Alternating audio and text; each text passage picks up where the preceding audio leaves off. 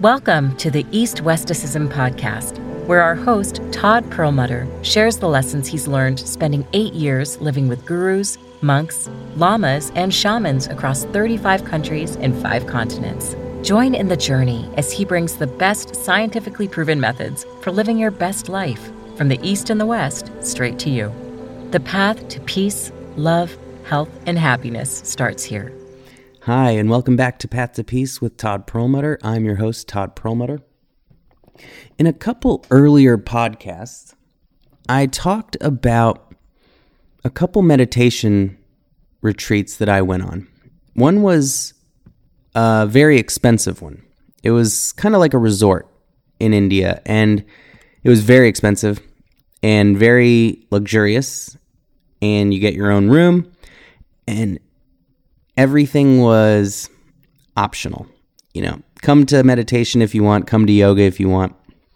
There was maybe one meditation, one yoga class each day. Very laid back, very pleasant. Nice if you're looking for vacation and just a place to relax. Massages, the whole works. I also spoke in another podcast about the toughest, strictest, most difficult meditation retreat I had ever been on. This one was 12 days long, waking up at 4 a.m., mandatory 12 hours of meditation per day, grueling, just very difficult. The, the rooms were the bleakest, felt like prison cells. And we even each got a private meditation cell, which did feel like a prison cell. It was about a four foot by two foot room, just enough space to sit down. And that was uh, also a very profound and transformative experience. By day seven or eight, I was in pure enlightenment. There was no thoughts entering my mind and and it was very difficult to get to, but once I hit about day 8 or 9 it was very profound transformation. My mind had run through every conversation I've ever had a thousand times, every song I've ever heard a million times, every line in a movie I didn't even know I remembered, just everything that my mind could grasp at you know, there was no talking for the whole retreat. There was no reading, no writing, no phones. And so, after about seven or eight days of letting your mind just unwind and just get through all that grasping that the mind does, it just stopped. There was nothing else. And I, I couldn't even tell if I was thinking or if I wasn't thinking because the thoughts were getting quieter and quieter until eventually I couldn't even hear them. And I realized they weren't there. And it was the new experience that was truly breathtaking. But the problem with that one was it was so difficult. It was 12 hours of meditation and you're just burnt out at the end. And so I didn't continue a daily meditation practice after that. I hadn't done much meditation before that. And so this was like a crash course, but a little too much and it wasn't sustainable. And so all of that progress was lost because I didn't keep it going. And on the flip side, the luxury ashram, there was not much transformation. It was relaxing and pleasant, but it was lacking some structure and some tools that I could take forward with me. And these two places really symbolized the the two extremes, you know, too easy and too difficult. And the Buddha taught a concept called the middle path that is so beautiful and it's so wise because the middle path is always the right path. Too difficult is unsustainable. Too easy you might as well be doing nothing. And in every aspect of our lives, there is this middle path.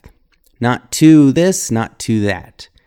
just that sweet spot right in the middle. And if we live our lives like this, you know, not overly consuming food or intoxicants, but also not living a highly restricted, miserable life that completely shuns all joy and pleasure. With the middle path, we work and we do what needs to get done and we do it with ease because we're not overworking and we're not underworking. We're in that middle path because even today, workaholism is a major addiction and it's very alluring and and society pushes us to achieve that and people brag how little sleep they get and and it can be easy to get swept in that. And so today I'm going to share my next retreat when I went on. After finishing the retreat in Rishikesh, India, I set out to Thailand where I had scheduled a another meditation retreat. And this one was in Koh Samui, an island off the mainland of Thailand. And this was just the place I was looking for. This is that middle place. The hardest retreat was 12 days. The easiest one was three days. This was seven days, right in the middle, right that sweet spot. And instead of meditating 12 hours, we meditated about six hours every day. And we even got to break it up because we would um, we would do half sitting meditation and half walking meditation. And just that getting up and moving around was such a relief. Made all the difference. It was so nice instead of sitting down so much to get up and walk around. And we made it a practice. And we did eating meditation as a practice while we ate our meals. And all of this helped not only bring meditation into my life in the morning when I'm sitting down, but to bring it through my entire day and to make my life a meditation practice in a sustainable and easy way. The meditation teacher was strict, but not too strict. The place was absolutely spectacularly beautiful. It was on top of a mountain in a tropical island off the coast of Thailand. And the plants and the frogs and the birds just breathtaking. I mean, just just that alone could bring enlightenment to some people. But overall, just the the warmth of this place, the beauty and the teachings, the Buddhist monks who would meditate with the class to bring some peace and calm energy to everybody. And you felt it. And it was only good feelings, but you you felt good because you were getting the benefits, not from relaxing too much. It did have its difficulties. This was the first time I knew what a wooden pillow was, which is a block of wood you put your head on to sleep at night, which may work if you are a person who sleeps on your back the whole night. But if you are like me, you like the side, you like rolling over, you do not want a hard block of wood under your head. But I used a sweatshirt as a pillow. And I don't feel bad about it because I knew that this place is know your limits. Know your limits. Push yourself, but don't push too hard. Everybody's different. It was but it was a really great experience to to live with this minimalism, this extreme minimalism and to realize you don't need anything and to realize the happiness is coming from within. We slept with mosquito nets in a room of maybe a hundred wooden beds, which again is just raised boards we sleep on. Um, that part wasn't as bad as the pillow part, but it it was just it's a beautiful challenge, and it's not the easiest, but it's not supposed to be, and it's not the hardest, and it's not supposed to be. It's the perfect middle path, and this place I just can't recommend enough. It's called Dipavan, which means Haven of Light. And they they do have English meditation retreats that anyone can take. And I, I didn't reach that incredible, deep meditative state that I achieved at the incredibly strict retreat. However, when I left this place, I was able to continue my meditation practice. And so the benefit of that place far outweighs the temporary experience of the Vipassana strict retreat, which I also recommend and is incredibly powerful to to get to glimpse enlightenment and to see that goal and feel that goal and know what we're working towards and know what's possible. And I might even do it again because once you've done a lot of retreats, that was my first retreat. But once you've done many, then it's then you can do harder things. It's like lifting weights. When you first start, you can't do much.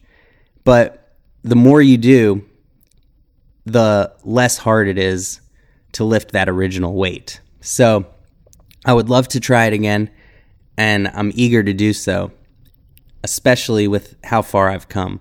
But maybe jumping in into the hardest, most difficult meditation retreat that exists before ever even really meditating regularly in my entire life. Not the best idea, but no regrets. It was incredible and I learned so much. And but this this one in Thailand was so special, so magical. If you're ever in Thailand, check it out. Message us on social media at Todd Perel on Instagram, T O D D P E R E L, if you need the exact name and spelling. But just remember, always in life, try to find that middle path. And it may be difficult to see, but the more we meditate, the more clear it becomes. And it really applies to everything in our lives. Anorexia is bad, and obesity isn't good either. But that middle is is where all the music, all the magic, all the beauty lies. And when we meditate, we literally are centering ourselves. We we are literally embodying that middle path. Because when we center ourselves in meditation or mindfulness, we're not bouncing off the walls excited and happy, and we're not depressed and miserable and crying. We're right in that center, right in that peace in the middle. And that is what is in the middle peace and stillness and spaciousness. And that is what gives our lives the room for reflection, appreciation, love, and joy. So, thank you so much for listening. Be sure to connect with us on Twitter or Instagram at Todd Perel, T O D D P E R E L. Be sure to give us a review and share this podcast with anyone who might like to hear it. Be sure to subscribe, and thank you so much for listening. Peace and love. You were listening to the East Westicism podcast. Be sure to visit us at eastwesticism.org to join the conversation and receive enlightening emails. Until next time.